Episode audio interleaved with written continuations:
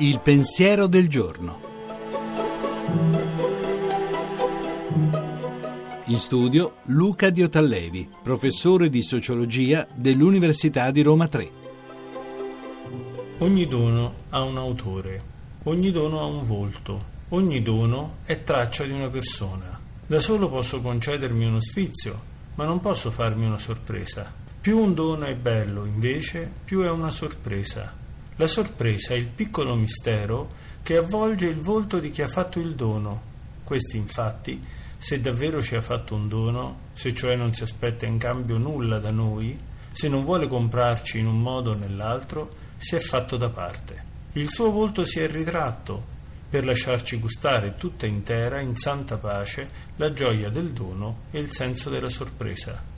Naturalmente tutto questo comporta che io possa scambiare un dono per un caso. Posso pensare che il caso e non una persona ha fatto finire quella cosa tra le mie mani.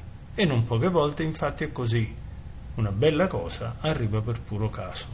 Caso o dono? La differenza sta nel fatto che il caso non ha volto, mentre il dono viene da un volto e a quel volto posso ancora rivolgermi, con quel volto posso cominciare una storia. Il caso ed il mistero non si sopportano. La sorpresa, che un bel tono suscita in noi, ci fa invece appassionare al mistero del volto da cui è venuto quel dono. Ogni volta che la nostra vita aumenta, ogni volta che ci arriva un dono, dobbiamo decidere se è un caso o se è un dono.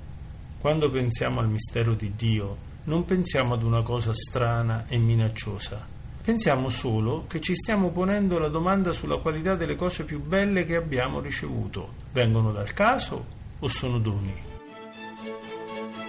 La trasmissione si può riascoltare e scaricare in podcast dal sito pensierodelgiorno.rai.it.